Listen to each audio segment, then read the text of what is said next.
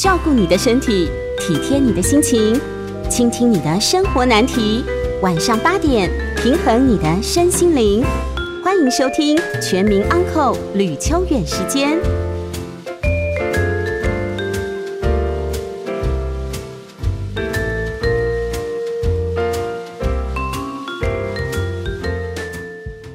欢迎收听九八新闻台每周晚上八点播出的吕秋远时间，我是吕秋远啊。那么今天是一零年九月三号星期五。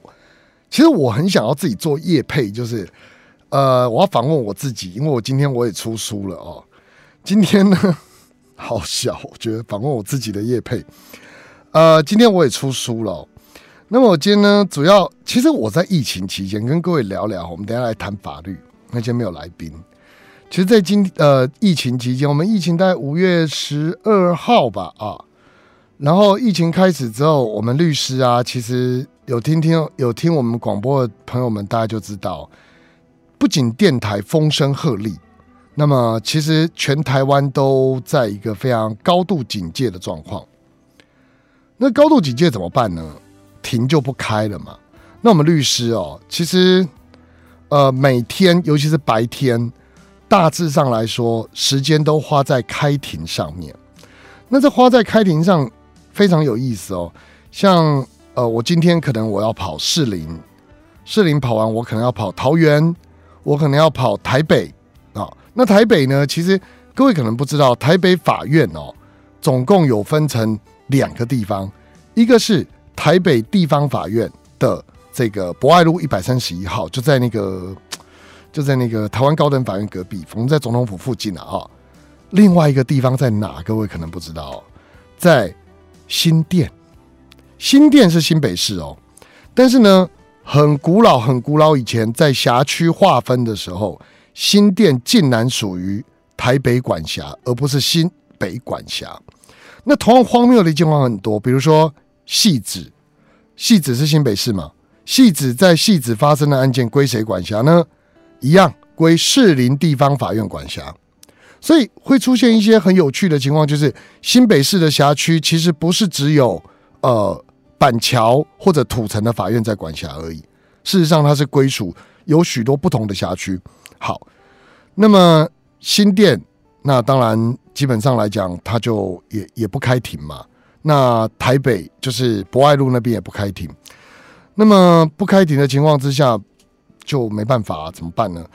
呃，跑来跑去的时间少了，哈，就是我刚刚讲嘛，你从新店，然后要到新北，到桃园，到基隆，这几个虽然都在北部，但是交通时间还有开庭时间还有等庭的时间就很多。那一旦这些都取消了，那怎么办？白天就没有事啦。那疫情期间大家都想相忍为国嘛，呃，就是万一不小心去找律师，在交通工具或是在律师事务所得到了。呃，肺炎好像也不好，所以就不去了。那这个时候呢，就呈现一大段空档的时间。这时候我就突然想起来，我欠出版社稿债，那我就开始写了。那么开始写呢，一天大概平均维持一万出头，就每天写。然后最后我就写了二十四万字，写了二十四万字，这数字其实蛮夸张，我自己都吓一跳。到疫情结束的时候，我刚好写完。那么刚好写完就二十四万，你不可能一本书嘛？于是我就把它分成两本。有一本书呢，主要是讲，呃，就是我们日常生活当中遇到的家事案件会有哪些状况，应该怎么处理。也就是说呢，一个人从成年以后到他走了这段期间里面，他会有什么样的家事案件比较特别的？好，这是第一本书。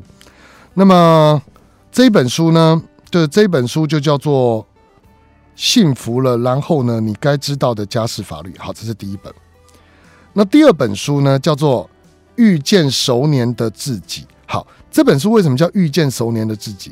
因为我一直有一个梦想，我想要写有关于我们四五十岁以后的中年人啊，我们这些中年人们可能会遇到的法律问题。那跟年轻的时候不一样哦。我我们常讲哈。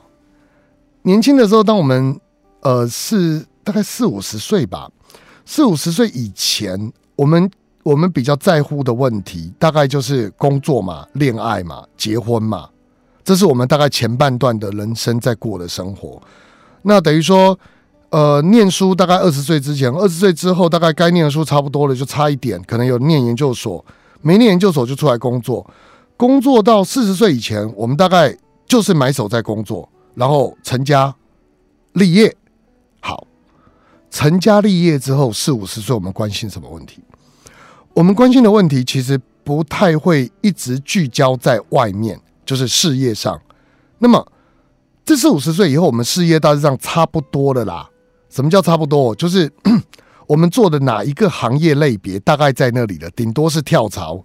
您可能从这边的业务经理转到另外一边的呃业务副理、业务协理，那也有可能就是工作。角色的转换，但大致上行业不会差太多。好，那么，嗯，我们关心的焦点开始放在内在的东西，内在的东西就可能包含说我们的家、我们这个人、我们的伴侣、我们的孩子、我们的父母，因为我们那时候父母也年纪大了啊。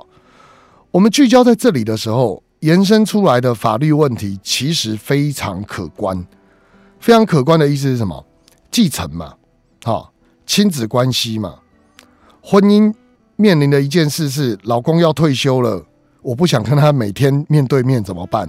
好，或者是这个自己要退休了，那要不要面临所谓的？之前我们提过一个主题叫“族婚”，族啊，就是兵兵族的那个族，就象棋那个族啊啊。那族婚是从日本传来的字眼啊，大概就是。不离婚，但是从婚姻这个牢狱当中，哈，有人认为是牢狱毕业了，但是不离婚，两个人维持像朋友的关系，各自过各自的生活，好，那这些东西我们怎么去面对？其实是变成在呃，我们四五十岁之后比较关照自己内心的问题，那这些问题都会有法律上要注意的地方，于是我就把它写了另外一本书，那这本书大概就是。含刮了可能我们在民法上亲属继承，包含说死亡的时候应该怎么办？好，我们自己死亡的时候要怎么写遗嘱，或者来不及写遗嘱会发生什么问题？抛弃继承、限定继承，还有所谓叫子女写抛弃继承会变成什么样子？重男轻女到底是什么东西？这些大概都是在我们这本书里面会提到，所以。所以跟各位讲，这两本书我把它写出来了。然后今天为什么讲今天？因为九月三号，今天呃在门市就正式上市了。所以各位听众朋友，我平常推荐那么多书，很少做业配推荐自己的书。如果各位有时间的话，那么可以去看看哦。好，就讲到这里就好。你看我只讲十分钟，讲自己的书讲十分钟，讲别人书讲一个小时。因为我这人个性内向害羞，不能够一直推荐。自己的东西。那么接下来我们要来聊的就是，因为我们下一段广告很快要进来，所以我简单的聊一下哈。有一个读者哦，他呃有一个问题，他说他家里面有一个失智的长辈，那名下有一块土地，跟他的配偶共同持有。那配偶呢，如果说同意把这块土地交给子女来处理，可不可以？那当然可以啊，好。我我觉得比较复杂的问题应该是，如果今天这块土地要卖，要怎么卖？这涉及到一个问题哈。呃，我们很多的时候，像举个例子来讲，很多那种鬼屋的传说，实际上它不是鬼屋，它年久失修是因为持有人太多。比方说，爸爸过世有三个小孩，三个小孩又各有三个小孩，这三个小孩又各有三个小孩。好了，下场是什么？当爸爸、爷爷。好，还有所谓的这个呃曾祖父都过世的时候，我们这些孙子辈的可能有二十五六个人持有这个土地，都很零碎。然后呢，自己名下有一块那个不能用的土地，大家都在持有，那这要怎么办？所以在这个情况之下，就没有人要去修房子，然后久而久之失修，就被人家传说是鬼屋，很多啊。明雄鬼屋就是个例子啊。我们讲明雄那边有一间房子。那个其实是真的产权复杂，它不是真的所谓的鬼屋。然后基隆也有一间，也是类似这样。好，这种情况要怎么办呢？其实一般来说有两种方法。第一种方法，好，我们称之为叫做依土地法来做的，多数决同意可以把这个土地变卖掉。也就是说，假设多数决，呃，我们这里面的土地持有人跟持份占多数的时候，可以透过表决的方式，把这一块土地就卖给其他人。好，那这个部分不用透过法院，就是我们多数决决定了，就可以找一个人。那不过这个要注意的一件事情是，必须要通知其他的共有人。比方说，我们现在这个持有人有六个人，对不对？那六个人里面有四个人决定要卖，那我们就要通知其他两个，说我现在要卖这块土地了。有两，你们这两个人，我告诉你们价格是多少，要买赶快来买。这在民法上我们称之为叫优先承买权，土地房屋共有人必须就是在法律上我们有义务要通知对方，那对方就基本上可以选择买或不买，买了他就可以同等价格的方式去买下这个土地。那如果不买呢？不买那我们就可以卖给外人，可是呢会连这两个人的持份一起卖掉，这两个人就是领钱，等于我们六个人来平分。这一块土地或这个房地卖掉以后，我们所得的钱，这个是第一个依土地法的规定。第二个方式就是我们到法院去提告，可能我们也找不到多数人嘛，啊，可能大家兄弟姐妹有的在美国，有的在欧洲，甚至有的不想管，有的不知所踪，那怎么办？这时候，如果我们拥有这种零碎的小土地，我们可以做的事情就是，我们去申请变价分割。分割共有物，等于说我们到法院提告分割共有物，把这个一样拿出来卖，那这个当然要透过法院了哈。法院会下一个判决说同意分割，那同意分割的时候，我们称之为这个叫变价分割。变价分割等于是把我们这一个所有人的通通拿出来对外卖。那在卖的过程，法院在变价拍卖的过程当中，其他的所有人共有人。还是一样有优先承买权，他们可以以所谓的拍定价格，或者是我们最后的价格拍完以后，会去询问这些共有人说：你要不要买？你要不要买？你要不要买？如果这些人在一定期间内都不回复，或是也说不买，那这个人就就是出这个价钱的人就得标了，就由他买走。相反的，如果这里面有人说要买，那就抽签，就大家抽签决定。好，比如说有。二十五个人里面有三个人说我要买，其他二十二个人说我不想买，我没意见。那就这三个人要抽签，谁抽签抽中了，就由那个人得标，他先买走。那原本得标那个人就没办法了。好，这个都是一个解决的方法。所以，如果自己哈，各位，如果你们有那个自己身上有什么零碎的土地，觉得很烦，为什么很烦？因为有时候哈，我们社会福利政策要考虑到你有没有持有。那你有时候有持有，可是那个持有对我们来讲一点意义也没有。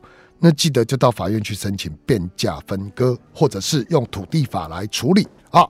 好，那么时间的关系，我们休息一下。我们广告回来，我们今天来讨论的一则新闻是有关于所谓的昨天哈，士林地检署有一个案子，就是呃前一阵子一个新闻，那爸爸去提告了。待会什么样具体的情况，我们待会再来聊。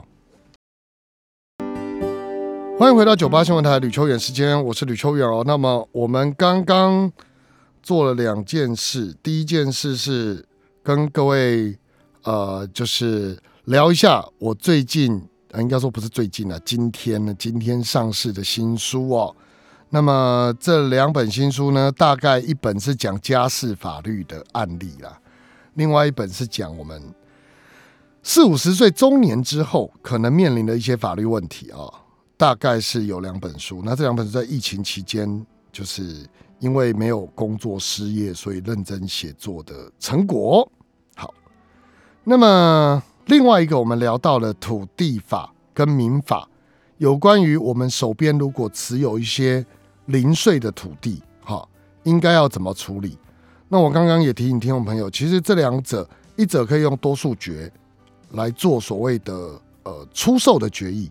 做完出售的决议之后呢，那么卖给其他人，或者是可以透过法院提所谓的分割共有物的诉讼。透过分割共有物的诉讼以后，那每个人基本上一样有优先承买权，但是透过法院来进行拍卖。这两者都可以。那这两者原则上都有机会可以解决这种土地零碎化的问题，因为我们法律其实也知道一件事：当那个土地或者这个建筑物哦，它的所有权散布在不同人身上的时候，其实如果呃要做经济改良跟所谓的做使用，往往七嘴八舌嘛，大家都有意见。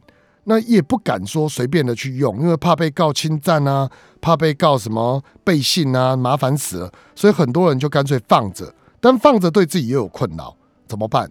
这时候法律就赋予大家一个这样的一个方式去做进行啊。好，那么今天我要跟各位聊的是另外一个比较沉重的议题，就是昨天士林地检署呃侦查终结不起诉处分的事，嗯。在前一阵子，有一个女孩子哦，她在自己的脸书上发了一篇文章，说我的婆婆把我杀了啊，我的婆婆杀了我。接着呢，她写完以后，她真的就走了绝路哦。那么这件事情呢，她的父亲那就认为应该要代替女儿来申冤，于是就向士林地检署提告她的婆婆跟先生有下列几个问题。他认为他们至少见死不救，一定有，不然的话呢，就是他们这些人呢用霸凌的方式把自己的女儿杀了。那么同时呢，他也怀疑，嗯，在女儿有状况的时候，他们故意延误就医，好，等于是过失致死、杀人，其实这都不能并存的罪名哈。这杀人一定是故意，过失致死一定是过失。但反正他都告嘛，然后遗弃致死等等这些罪名，那这些罪名其实爸爸，我想这位爸爸在提告的时候也很清楚，因为爸爸有咨询过我了。那我有跟他说这个很难，非常困难。好，那市林地检署在这边他就以所谓的不起诉处分作为一个结束。那当然，这个事后还会不会有第二阶段很难说，要看爸爸有没有在接到不起诉处分书之后，那么提出再议。他可以向高检署提在意，好，那在意不成，可以再交付审判，但这个都不是很简单的事情。简单来说，就这一件事情来讲，呃，昨天公布了这个消息，那公布这个消息之后，蛮多人在网络上替这个已经过世的这位女孩子哦，就是申冤呐，觉得说，哎，怎么这个？那很多人搞不清楚法官、检察官，就直接说什么恐龙法官。没有啦，这是检察官做的不起诉处分呐，跟跟法院没有关系哈。地检署是地检署，地方法院是地方法院，这是两个不同的机关。有人搞错了哈。但是不外乎大家之所以觉得深冤的意思是说，觉得这个媳妇啊就在婆婆家待的不开心嘛。那因为待的不开心，所以才会选择这个这个方式。那两者明明有因果关系，为什么检察官还会这样做？那其实我还是要跟各位讲哈，所有的刑法上成立都要有构成要件，都要有因果关系。那这个事情的因果关系，就像我们平常在讲霸凌，如果有人被霸凌，因此而走上绝路，这时候霸凌这个人的人，是不是必须要接受司法的审判？例如说，可能有呃过失致死，或是有杀他的意思。我想这很难证明，为什么？因为当他在霸凌对方的时候，心里想的，好或者做的，会不会是有所谓杀人的犯意？这个太难确定。我们当然可以在以乡民式的讨论说，有啊，一定有啊。可是法律就不是这样看的啊。杀人这个东西是很严肃的议题。所以不是说，我觉得他在笑他的时候，我觉得他在欺负他的时候就想杀了他，因此他是杀人罪。这个我觉得有一点距离了哈。那以这件事情来讲，我我觉得比较值得探讨的，应该是当我们面临了这些问题要怎么做。我常讲哈，呃，女生如果到了男生家里去住。结婚以后，呃，我用一个比较呃，就是故事性的名词叫做“第二次投胎”。为什么讲叫第二次投胎？人的第一次投胎是在我们原生家庭嘛？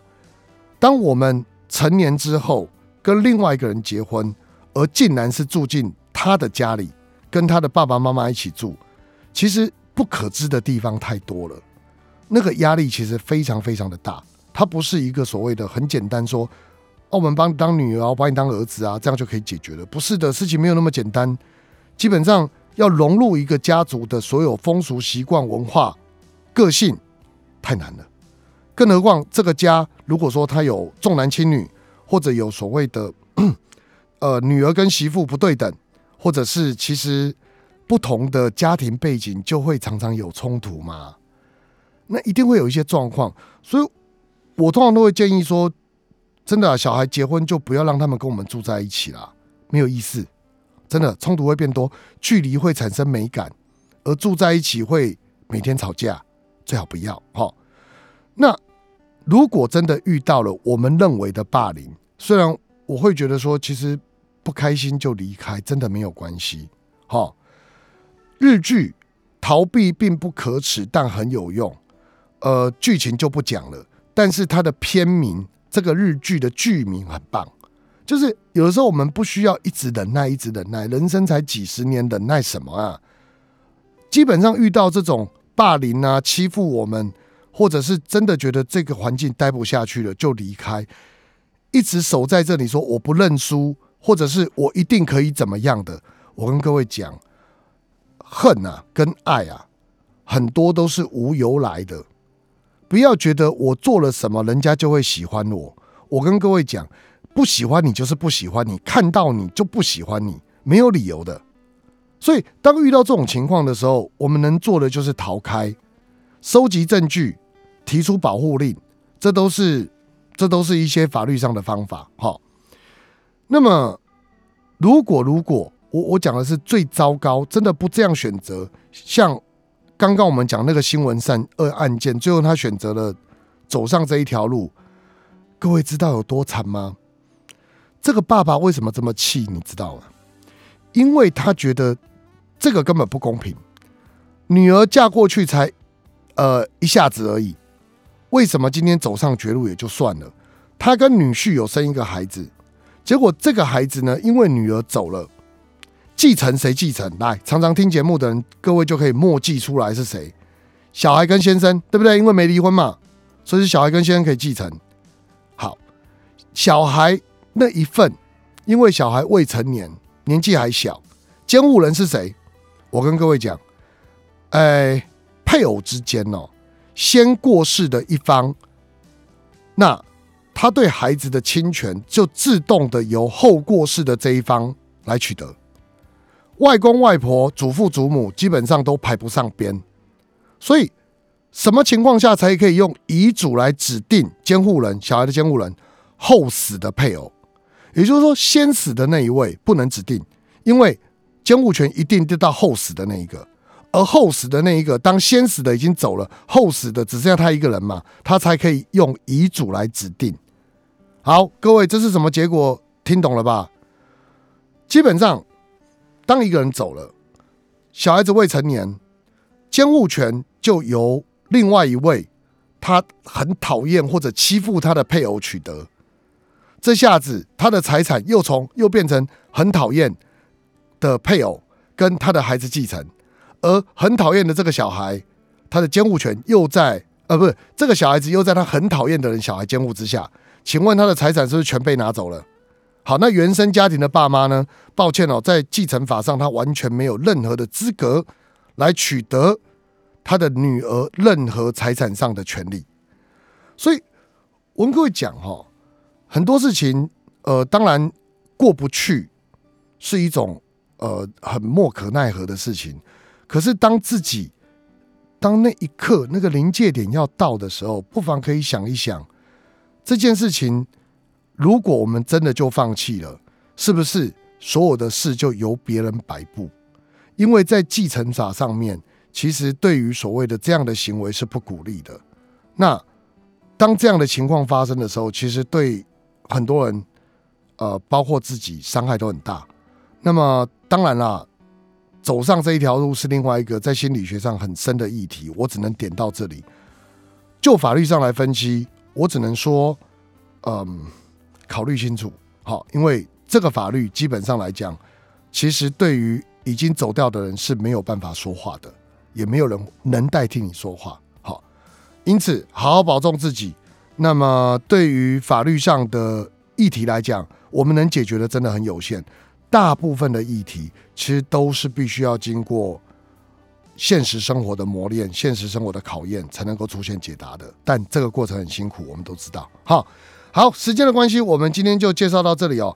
我们待会回来开始接听听众朋友的电话，我们电话是零二八三六九三三九八零二八三六九三三九八，待会见。欢迎回到九八新闻台吕秋远时间，我是吕秋远。我们今天来接听听众朋友的电话，我们电话是零二八三六九三三九八。我们邀请第一位范先生，范先生你好。哎，范先生，哎，范先生消失了。范先生消失之后就没有其他的口音了。今天的生意实在是不好啊。不过没关系，基本上来说呢，我们还是要聊一聊刚刚的话题哦，就是其实就。这个事情来讲，我们必须要讲哦，很多在法律上，像这个刚刚讲这个案例，听起来有点沉重，所以有人就会做一件什么事，他要去提倡一个叫姻亲专法啊。但很多人来问我这个问题，什么叫姻亲专法哦？所谓的姻亲专法，就是我们要干涉，我们要要求岳父岳母、公公婆婆哦，都不要来干涉呃新婚夫妻的生活。其实我坦白讲啊，讲这种话的人一定是深受其害的人，我同意。可是也有深受其利的啊。什么叫深受其利？各位知道吧？例如说，孩子生了就丢去给公公婆婆带，房子住的是公公婆婆提供的房子，甚至很多的事情，我们开销找公公婆婆拿。哦，很多嘛，先生的薪水其实是公公的公司给他的，那。以先生的能耐，大概在外面的公司只能拿个三四万。公公为了爱他的儿子，给他十万。请问啊，今天我们好意思跟人家讲说，哎，那个公公婆婆，你不要来管我们家的生活好不好？我们家明明就想去欧洲玩，为什么你一定要叫我去美国呢？哎，说句实在话，你能去欧洲玩的钱还不是公公婆婆出的？你好意思这样讲？你的小孩谁带的？哈？还不是公公婆婆今天每天帮你接送，你们夫妻俩职业妇女跑来跑去的，这有什么好说的？好，我讲这个的意思是说，就像我先前曾经有一个二十八岁的女生问我说：“律师，嗯，我哈现在住在家里，住我爸妈家，我妈妈要求我每天十点以前一定要到家，有门禁哎，我觉得我。”真不能接受这样的事情，各位，你知道我心里想的是什么？我就回他一句话，我说：“请问你有付房租吗？”就问这句。那他当然愣住，然后自己妈妈为什么要给房租？我说：“对啦，二十八岁了，你妈有义务养你吗？你妈妈有义务给你地方住吗？没有吗？所以如果你觉得不满意，是吧？不满意，请搬家。好，权利跟义务是相对的。”在二十岁以前啊，在两年后就十八了，但是呢，现在还是二十。二十岁成年以前，父母有义务要照顾未成年子女，但在二十岁以后其实是没有义务的。倘若今天在二十岁以后没有义务，那今天我们怎么去要求说这个这个要处理这样的一个事情？父母还要照顾我们，这不合理啊！所以。其实认真去想一想，哈，我们在思考这个问题的时候，就会知道，就呃，不管是亲子之间关系，或者是我们刚刚提到说，今天我们要讨论说婆媳之间，好，或者是岳父岳母跟女婿之间，这关系都是一样的，它绝对是一个相对性的关系。当我们认为说我们自己可以自立，好，我们不需要靠爸爸妈妈的照顾，我们才有。这个能力跟对方说 no 啊！如果自己在照顾孩子上、经济来源上，通通都要仰赖人家，又一方面又讲说我要自由，我要怎么样？这个听起来有点自私啦。所以，其实我我常会讲哈，呃，以台湾啊内政部在前两天公布一个数据，一样哈，台湾每年离婚大概五万多对。以离婚五万多对来讲，其实离婚不是一件呃听起来很难的事情，但对很多人来说难啊。原因是另外一半不放。可是，一年大概有五万多对离婚。这五万多对离婚里面，事实上来说，很多是当时没想清楚，可能闪婚，那接着就是闪离婚。对这些人来说，其实当我们在思考两个人婚姻之间的关系的时候，确实，嗯，他面临的是他没有想清楚。那没有想清楚之后，那当然离婚就会变得理所当然。可是这些东西呢，在呃我们刚刚讲的这所谓的整个家族里面，我必须要强调的是，很多都不是用法律能规范的。不要老是想着要去定什么姻亲专法，或者要去定什么规范公婆跟谁的关系，好像把公婆妖魔化。事实上来说，很多公婆他不愿意管呢，是儿子好硬要他介入这些事情，他才会去处理的。所以每件事情都去怪公婆，或每件事情都说啊，你就不要干涉我们家。拜托，搞不好到时候是你希望他来干涉你们家，我们孩子谁接送，还不是找公婆？是不是自己没办法接受嘛？那所以这些事情，其实我是反对立法的。就是那所谓的姻亲专法，那当然有人讲说，好啊，那回去讲我们霸凌的事情怎么办？霸凌这一件事情，我再强调一次，重点是收证，比如录音、录影，好，那这些录音、录影，我们讲哈，以前我们提过的家庭暴力的观念，就是它不是只有限于殴打才算，其实冷言冷语，或者是冷嘲热讽，乃至于说今天。这个冷暴力都有办法。那当然，有些听众朋友曾经问我说：“律师啊，冷暴力要怎么收集证据？”很简单，冷暴力什么叫冷暴力？不跟我讲话嘛，是吧？对于我就把我当做像透明人一样嘛。怎么怎么录音？很简单呢，拿个录音笔靠过去问他说：“老公今天要吃什么？”那就看他怎么回答嘛。不理你就说：“啊，老公为什么不理我？”啊，或者是问他说：“这个。”明天礼拜六我们要出去出去走走，不理你，或者是就发出嫌恶的那种声音，或者是粗暴的把我们推开，这些都可以录音录得到的哦。那当有这些证据的时候，事实上我刚刚提到了，我们要申请保护令，法院是会准许的。而当法院准许保护令之后，至少当然你说。能不能改善感情？不可能啊！拿保护令来改善感情，对方赶快这个都逼巴不得要离婚了，觉得说你怎么可以收证？哈，在我们家里面收证了，怎么可能还会有这种问题？但至少可以保护自己，也就是说，呃，我们拿到保护令之后，我们就可以搬家，因为就不会有所谓的夫妻不履行同居义务的问题。搬家之后，其实生活会真的。轻松很多哦，因为至少不用在一个高压的环境之下在求生存。所以，我再强调一次哦，呃，在家族里面，其实像回到我写的这两本书来，其实，在家族里面，你去谈到说法律、法律、法律，我跟各位讲，不是法不入家门，法当然会入家门啊，只是说很多事情是法没有办法管束的东西。那在法没有办法管束的时候，我们要考量的就是每一个不同家族成员的心理层面，到底今天这件事情，我们应该要介入还是应该要退开？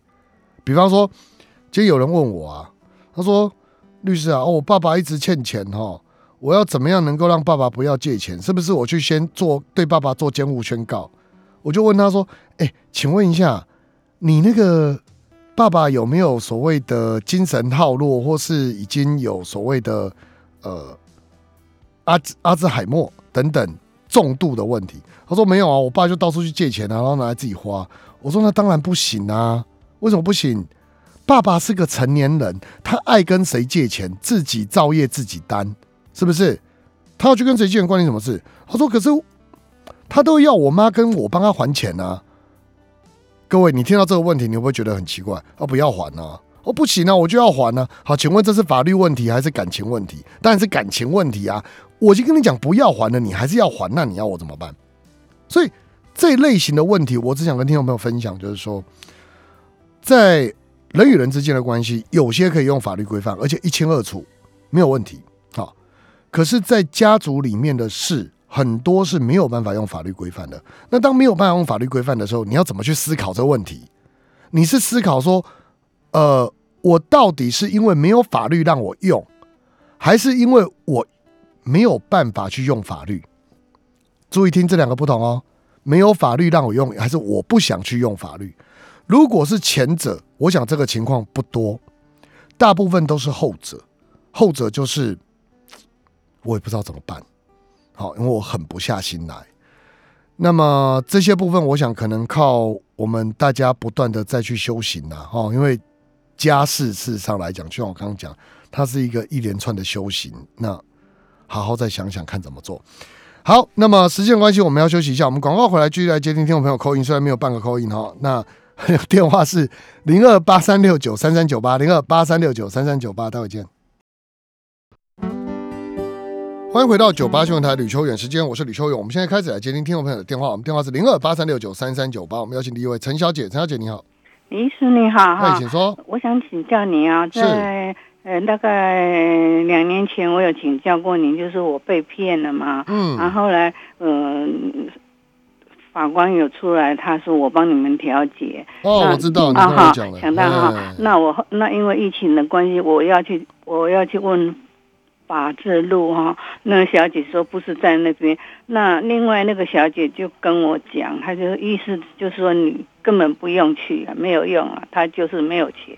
嗯，那我是觉得说很纳闷。那嗯，于是当时是跟我说先去那个强制执行所嘛。嗯，他我要去，他就就说他要，他就说没有叫我，害我就是想说。